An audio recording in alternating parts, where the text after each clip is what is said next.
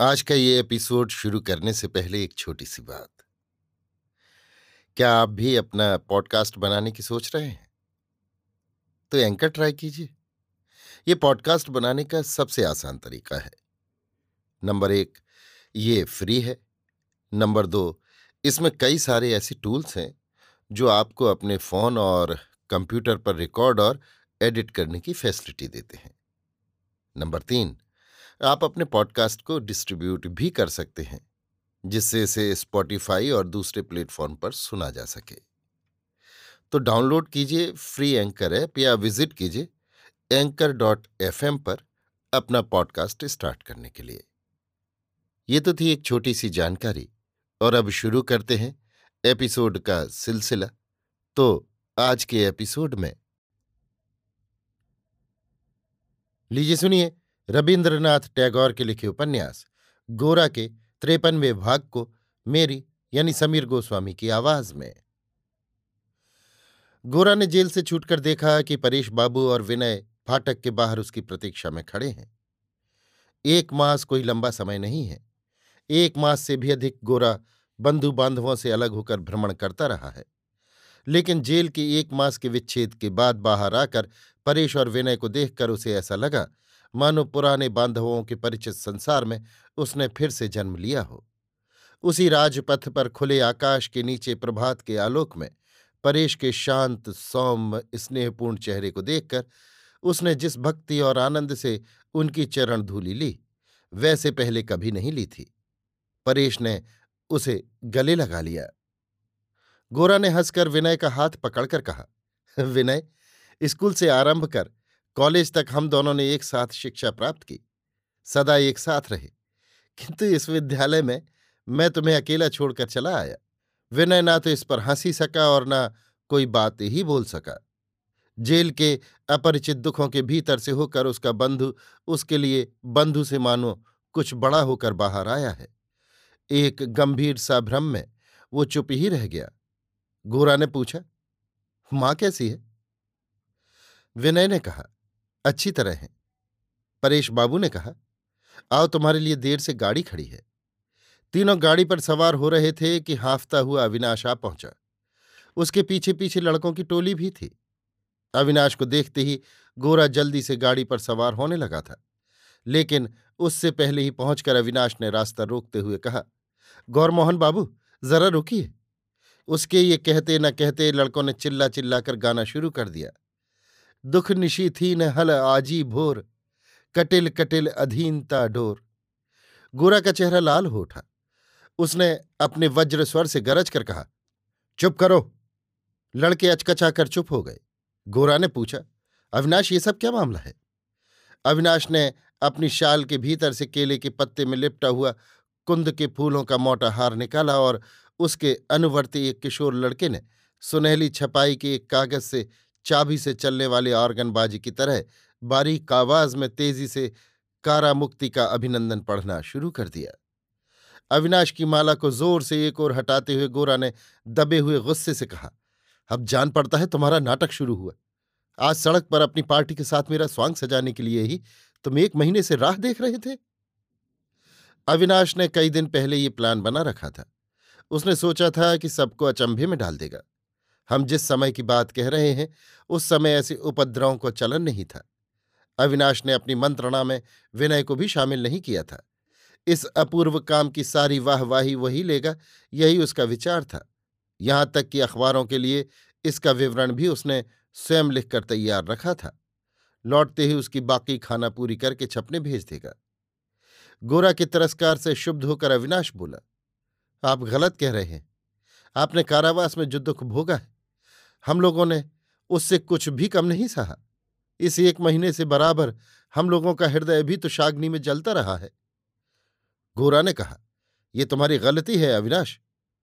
जरा झाँक कर देखने से पता चल जाएगा कि तुष ज्यों का त्यों पड़ा है और हृदय का भी कोई खास नुकसान नहीं हुआ है। अविनाश झेपा नहीं, बोला, राजपुरुष ने आपका अपमान किया है, लेकिन आज सारी भारत भूमि के मुखपात्र होकर हम ये सम्मान का हार गोरा ने कहा, बस, और नहीं सहा जाता। और अविनाश को तथा उसके दल को एक तरफ़ हटाता हुआ बोला, परेश बाबू, गाड़ी पर सवार हुई है गाड़ी पर सवार होकर परेश बाबू की जान में जान आई। गोरा और विनय भी पीछे पीछे सवार हो गए। तीनों गाड़ी पर सवार होकर तट पर पहुँचे और उसके बाद स्टीमर पर सवार होके दूसरे दिन सवेरे सबके सब कलकत्ते पहुँचे। गोरा के कई महीनों में घर आने की बात सुन पहले ही से उसके घर के फाटक पर दर्शकों की खासी भीड़ जम गई थी। किसी तरह उन लोगों के हाथ से छुटकारा पाकर गोरा भीतर आनंदमयी के पास पहुँचा। आनंदमयी आज खूब सवेरे स्नानादिक कर्म करके उससे मिलने के लिए प्रस्तुत हो बैठी थी। गोरा ने उनके पैरों में गिरकर प्रणाम किया। आनंदमयी की आँखों से आँसू बहने लगे। इतने दिन जिन आंसुओं को वो रोके हुए थी, उन्हें आज किसी तरह न रोक सकी। कृष्णदयाल गंगा स्नान करके ज्यों ही घर पर आए, त्यों ही गोरा उनसे मिलने गया। दूर ही से उनको प्रणाम किया। कृष्णदयाल संकुचित हो कुछ दूर एक आसन पर बैठे। गोरा ने कहा, पिताजी, मैं प्रायश्चित करना चाहता हूँ। कृष्णदयाल इसका तो मैं कोई प्रयोजन नहीं देखता। तुमको ये सब करना ना होगा। मैं इसमें अपनी सम्मति नहीं दे सकता। गोरा ने कहा अच्छा तो मैं इस बारे में पंडितों की राय ले लूँ? कृष्णदयाल बोले किसी पंडित का मत नहीं लेना होगा। मैं ही तुम्हें विधान देता हूँ, तुम्हें प्रायश्चित करने की ज़रूरत नहीं है। कृष्णदयाल जैसे आचार विचार और छुआछूत मानने वाले व्यक्ति भी गोरा के लिए किसी तरह का नियम संयम स्वीकार करना नहीं चाहते। न केवल स्वीकार नहीं करते, बल्कि एक बार की उनके विरुद्ध अड़कर बैठ जाते हैं। इसका कारण गोरा आज तक नहीं समझ सका। आनंदमयी ने चौक में गोरा और विनय का आसन रखवाया। भोजन करके जब दोनों मित्र छत के ऊपर वाली निर्जन कोठरी में जा बैठे। तब उन दोनों में पहले कौन और क्या बात बोले, इसी का कुछ देर मन ही मन विचार होता रहा। इस एक महीने के भीतर विनय के संबंध में जो एक नई बात उठ खड़ी हुई है, वो आज गोरा से कैसे कहे, ये उसकी समझ में न आया। गोरा परेश बाबू के घर के लोगों का कुशल समाचार पूछना चाहता था, परंतु कुछ न पूछ सका। विनय स्वयं उसकी चर्चा करेगा, ये सोच वो उसकी अपेक्षा कर रहा था। हाँ उसने परेश बाबू से उनकी लड़कियों की कुशल अवश्य पूछी थी, किंतु वो केवल शिष्टता का प्रश्न था। वे सब अच्छी तरह हैं। इस समाचार से भी कुछ अधिक ब्यौरेबार हाल जानने के लिए उसका मन विशेष उत्सुक था। इसी समय महिम कमरे में आए। बैठकर सीढ़ी चढ़ने के परिश्रम से कुछ देर हाफते रहकर फिर बोले, विनय, इतने दिन तो गोरा का इंतज़ार रहा। अब तो और कोई बात नहीं है। अब दिन और मुहूर्त तय कर लिया जाए। क्या राय है गोरा? क्या बात हो रही है? ये तो समझ रहे हो ना। गोरा कुछ कहे बिना तनिक सा हंस दिया। महिम बोले, हँसते हो?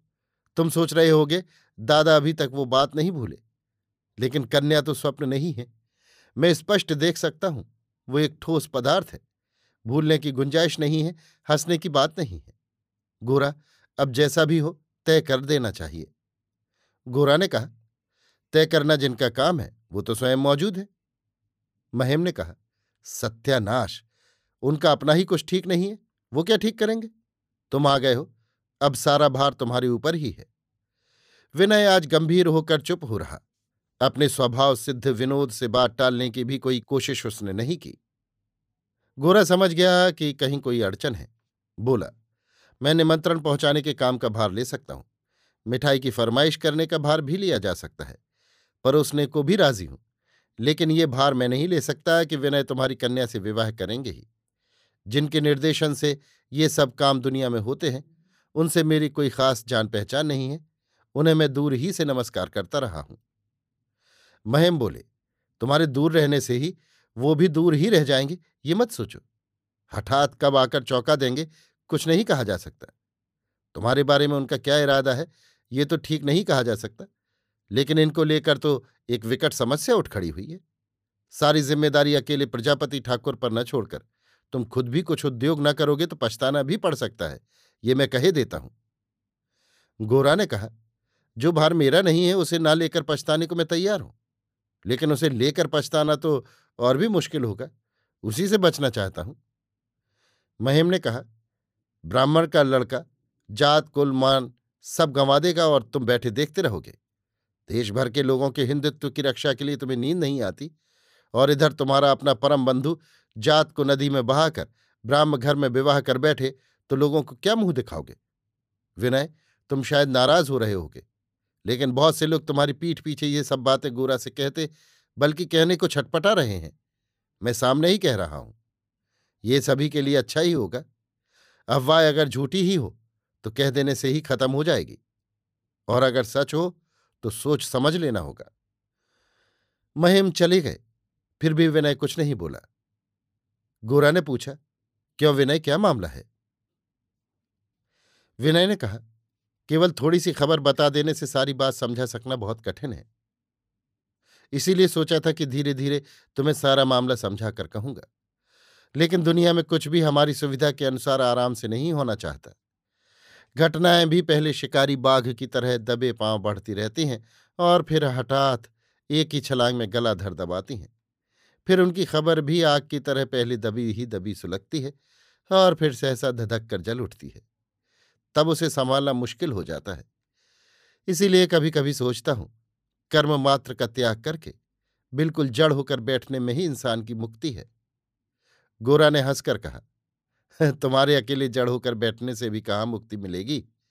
जब तक सारी दुनिया ही साथ साथ जड़ न हो जाए, तब तक वो तुम्हें स्थिर क्यों रहने देगी? इससे तो उल्टे और मुश्किल हो जाएगी। दुनिया जब काम कर रही है, तब तुम भी अगर काम न करोगे तो ठगे ही जाओगे। इसीलिए यही देखना होगा कि घटना तुम्हारी असावधानी में ही न हो जाए।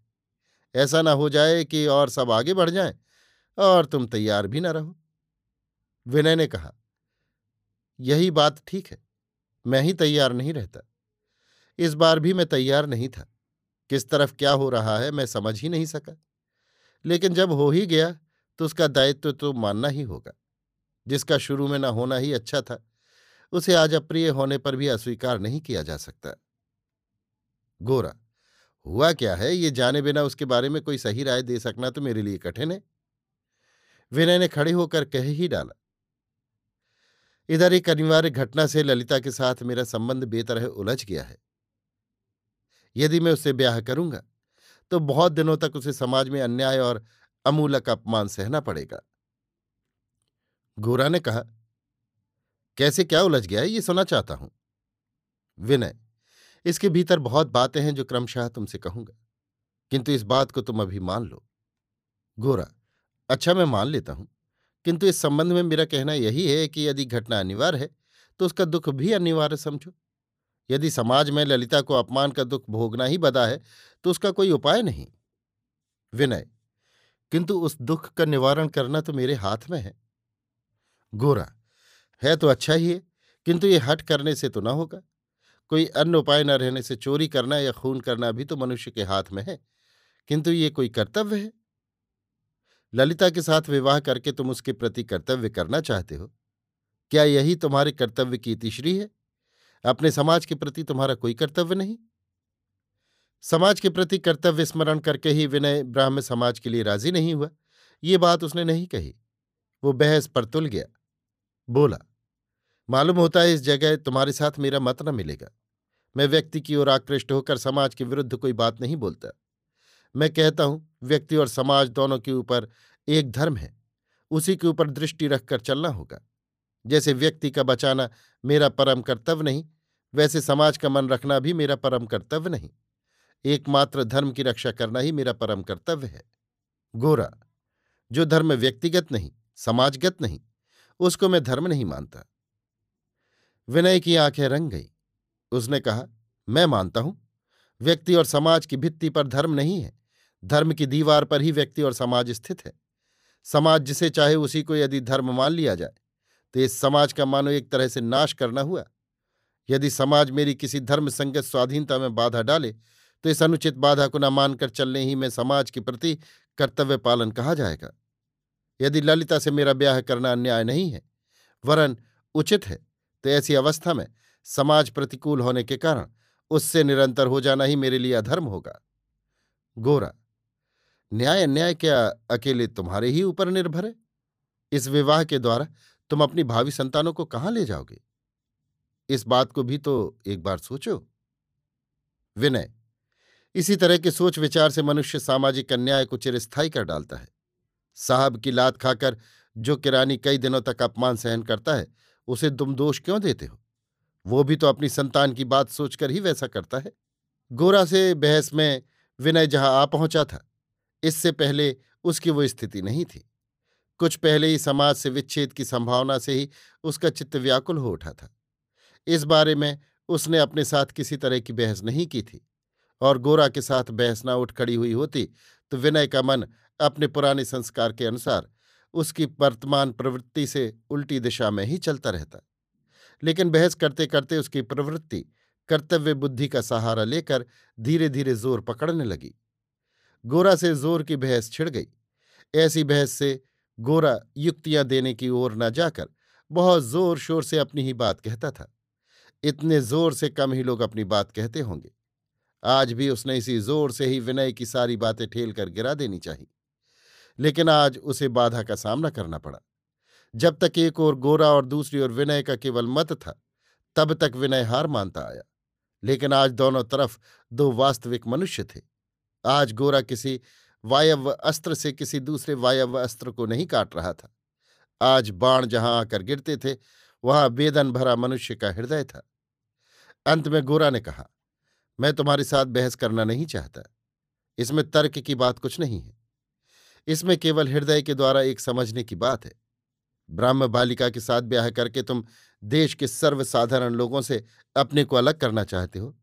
यही मेरे लिए अत्यंत खेद का विषय है। तुम ये काम कर सकते हो, पर मुझसे तो ऐसा काम कभी नहीं हो सकता। इसी जगह मुझमें और तुम में प्रभेद है। समझबूझ में अंतर नहीं है।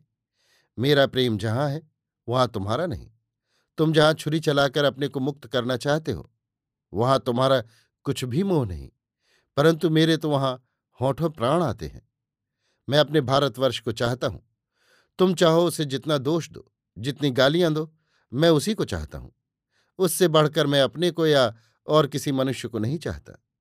मैं ऐसा कोई काम करना नहीं चाहता हूँ, जिससे भारतवर्ष के साथ मेरा रत्ती भी विच्छेद हो। विनय कुछ उत्तर देना ही चाहता था कि इतने में गोरा ने कहा, नहीं नहीं, तुम वृथा मेरे साथ विवाद करते हो। यही दुनिया जिस भारत को त्याग रही है, जिसका अपमान कर रही है, उसी के साथ मैं अपमान के आसन पर बैठना चाहता हूँ। ये जाति भेद का भारतवर्ष, ये कुसंस्कार भरा भारतवर्ष ये मूर्ति पूजक भारतवर्ष मेरा है और मैं इसका हूँ। तुम यदि इससे अलग होना चाहते हो तो मुझसे भी अलग होगे। ये कहकर गोरा कमरे से निकलकर छत के ऊपर घूमने लगा। विनय चुपचाप बैठा रहा। नौकर ने आकर गोरा को खबर दी कि बहुत से बाबू उससे मिलने के लिए नीचे प्रतीक्षा कर रहे हैं। भागने का एक रास्ता पाकर गोरा को तसल्ली हुई। वो नीचे चला गया।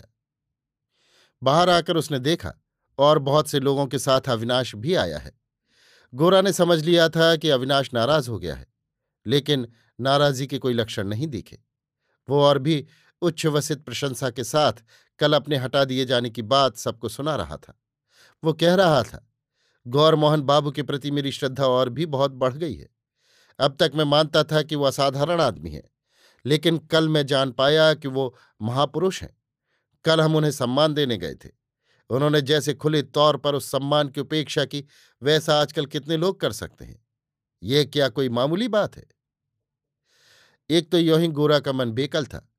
उस पर अविनाश की इस भावुकता पर वो तिलमिला उठा, बिगड़कर बोला, देखो अविनाश, तुम लोग अपनी भक्ति के द्वारा ही आदमी का अपमान करते हो। खुलेआम तुम मेरा स्वांग बनाकर मुझे नाच नचाना चाहते हो। उससे इनकार कर सकूँ, इतनी हया शर्म की भी आशा तुम लोग मुझसे नहीं करते? और इसको तुम लोग कहते हो महापुरुष के लक्षण। हमारे इस देश को तुम लोगों ने क्या एक भाड़ों का दल समझ रखा है? सभी वाह वाही पाने के लिए नाचते फिर रहे हो। सच काम क्या कोई नहीं कर रहा है? मेरे साथ चलना चाहते हो तो ठीक है, झगड़ा करना चाहते हो तो वो भी ठीक है, लेकिन ऐसी वाहवाही मुझे मत देना, यही मेरी विनती है। अविनाश की श्रद्धा और भी बढ़ चली। उसने खिले हुए चेहरे से उपस्थित व्यक्तियों की ओर देखते हुए गोरा की बात की चमत्कारिकता की ओर सबका ध्यान आकर्षित करना चाहा। बोला, आशीर्वाद दीजिए। आपकी तरह इसी निष्काम भाव से भारतवर्ष के सनातन गौरव की रक्षा करते हुए हम लोग भी अपना जीवन समर्पित कर सके। अविनाश की ये कहकर गोरा के पैरों की धूल लेने के लिए हाथ बढ़ाने पर गोरा जल्दी से परे हट गया। अविनाश बोला, गौरमोहन बाबू, आप तो हम लोगों से किसी तरह का सम्मान ग्रहण नहीं करेंगे। लेकिन हम लोगों को आनंद देने से तो विमुख न हो। हम लोगों ने ये सलाह की है कि आपके साथ हम सब एक दिन भोज करेंगे। इसके लिए तो आपको सम्मति देनी ही होगी। गोरा ने कहा, मैं प्राश्चित किए बिना तुम सबके साथ खाने नहीं बैठ सकूँगा। प्राश्चित अविनाश की आँखें चमक उठी। वो बोला, ये बात हम में से किसी को नहीं सूझी थी।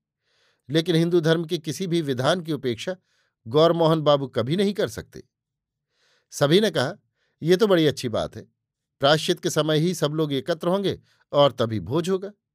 उस दिन देश के बड़े बड़े अध्यापक पंडितों को निमंत्रित किया जाएगा। हिंदू धर्म आज भी कैसा जीवित है, ये गौर बाबू के इस प्राश्चित के निमंत्रण से सबको विदित हो जाएगा। प्राश्चित सभा कब कहाँ बुलाई जावे, ये सवाल भी उठा। गोरा ने कहा, इस घर में उसकी सुविधा नहीं होगी।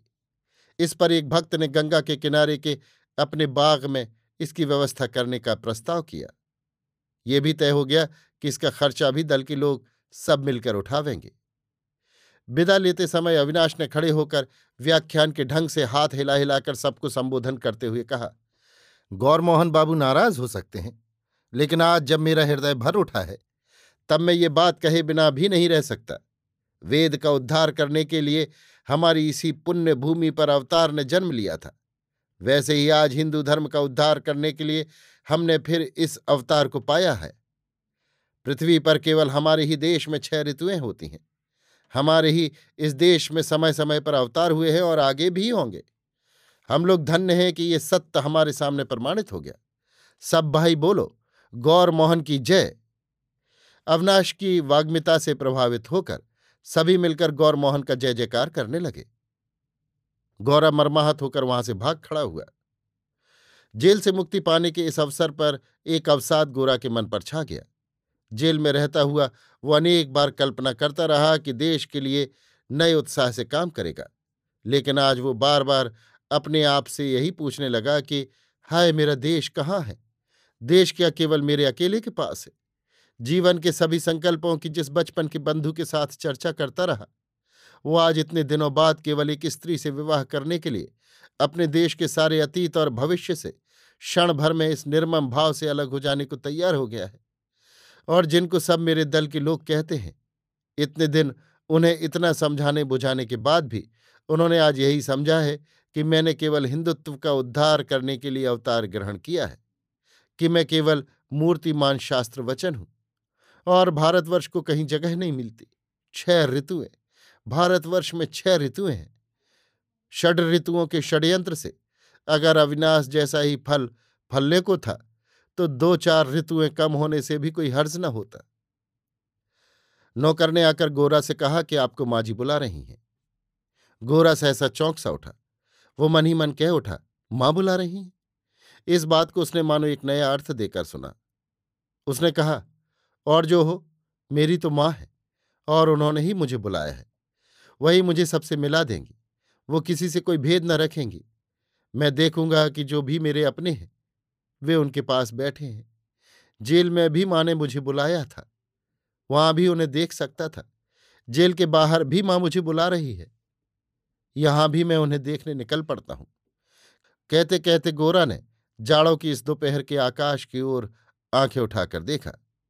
एक ओर विनय की और दूसरी ओर अविनाश की तरफ़ से विरोध का जो स्वर उठा था, वो कुछ मंद पड़ गया। दोपहर की धूप में मानो भारतवर्ष ने अपनी बाहें उसकी ओर बढ़ा दी। असमुद्र फैली हुई उसकी नदियाँ, पहाड़ और जनता गोरा की आँखों के सामने झलक गई। भीतर से उठकर एक मुक्त, निर्मल आलोक इस भारतवर्ष को मानो ज्योतिर्मय करता हुआ दिखा गया। गोरा का हृदय भर उठा। उसकी आँखें चमकने लगीं। उसके मन में कहीं कोई नैराश्य न रहा। भारतवर्ष के उस अंतहीन कार्य के लिए, जिसका फल कहीं दूर भविष्य में ही मिलेगा, वो आनंदपूर्वक प्रस्तुत होने लगा। भारतवर्ष की जो महिमा उसने ध्यान में देखी है, उसे वो प्रत्यक्ष नहीं देख सकेगा, इसका कोई शोभ उसे न रहा। वो मन ही मन बार बार दोहराने लगा, माँ मुझे बुला रही है, मैं वहीं जा रहा हूँ जहाँ अन्नपूर्णा है, जहाँ जगद्धात्री है, उसी सुदूर काल में। लेकिन फिर भी इस निमिष में वहीं मृत्यु के पास, लेकिन फिर भी जीवन के बीच। जिस महिमा मंडित भविष्य ने मेरे आज के दीनहीन वर्तमान को सार्थक करके उज्ज्वल कर दिया है, मैं उसी ओर जा रहा हूँ, उसी अति दूर की, अति निकट की ओर माँ मुझे बुला रही है। इस आनंद में गोरा ने मानो विनय और अविनाश को भी अपने साथ पा लिया। वे भी मानो उसके पराए न रहे। दूसरों के सभी छोटे छोटे विरोध मानो एक विराट चरितार्थता में विलीन हो गए। गोरा जब आनंदमयी के पास गया, तब उसके मुँह पर प्रसन्नता छलक रही थी। मालूम होता था जैसे उसकी आँखें सम्मुख स्थित सब पदार्थों के पीछे कोई अपूर्व मूर्ति देख रही हैं। गोरा का चित्त आनंद उद्भ्रांत था। इस कारण वो पहले की भांति न पहचान सका कि घर में माँ के पास कौन बैठा है। सुचरता ने खड़े होकर गोरा को अभिवादन किया। गोरा ने कहा अच्छा आप आई हैं। बैठिए। आप आई हैं। गोरा ने ऐसे भाव से कहा जैसे सुचरिता का आना असाधारण रूप से हुआ है। मानो इसका आगमन एक विशेष आविर्भाव है। एक दिन इसी सुचरिता को देखकर, उसके साथ बातचीत करके, गोरा घर छोड़कर भाग गया था। जितने दिन वो अपने ऊपर भांति भांति के कष्ट और देश का काम लेकर घूम रहा था, उतने दिन सुचरिता की बात वो मन से बहुत कुछ अलग रखता था। मानो सुचरिता उसके स्मृति पथ से हट गई थी। किंतु कैद खाने के भीतर वो सुचरिता के स्मरण को किसी तरह मन से दूर न कर सका। एक दिन वो था, जब गोरा के मन में कभी इस बात का उदय तक न होता था कि भारतवर्ष में स्त्रियाँ हैं। इतने दिन बाद सुचरिता को देखकर ही स्त्रियों का अस्तित्व उसके मन में उदित हुआ। जिस विषय का ज्ञान उसे स्वप्न में भी न था, वो एकाएक हृदय पट पर प्रतिबिंबित होने से उसका बलिष्ठ स्वभाव काँप उठा। बाहर की धूप और खुली हवा की दुनिया की याद जब जेल में उसे सताने आई, तब वो दुनिया केवल उसके कर्म क्षेत्र के रूप में नहीं दिखी, न वो निरापुरुष समाज ही नज़र आई। वो चाहे जैसे ध्यान करने का यत्न करे, उसके सम्मुख बाहर के सुंदर संसार की दो अधिष्ठात्री देवियों की ही मूर्ति आती। चाँद सितारों का आलोक विशेष रूप से उन्हीं के चेहरे पर पड़ता। स्निग्ध नीलिमामय आकाश उन्हीं के चेहरे को घेरे रहता। एक चेहरा उसकी जन्म से परिचित माता का था और दूसरे नम्र सुंदर चेहरे से उसका परिचय नया ही था। जेल के नीरस घुटन में गोरा उस चेहरे की स्मृति से विरोध का भाव न रख सका। इस ध्यान का पुलक जेल में भी एक गहरी मुक्ति उसके निकट ले आता। जेल के कठिन बंधन उसके लिए मानो छायामय, झूठे सपने से हो जाते। स्पंदित हृदय की सूक्ष्म तरंगे जेल की दीवारों को भेद कर आकाश में मिलकर वहाँ के फूल पत्तों में लहराती रहती और कर्म क्षेत्र में लीलायत होती रहती। गोरा ने सोचा था, कल्पना मूर्ति से डरने का कोई कारण नहीं है, इसलिए इस एक महीने तक उसने, उसे खुली छूट दे रखी थी। वो समझता था कि केवल वास्तविक चीज़ों से ही डरने का कारण हो सकता है।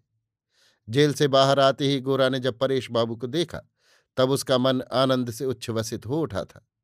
वो आनंद केवल परेश बाबू को देखने का नहीं था। उसके साथ गोरा के पिछले दिनों की संगनी कल्पना ने भी कहाँ तक अपनी माया मिला दी है, ये गोरा पहले नहीं समझ पाया। किंतु धीरे धीरे वो ये समझ गया।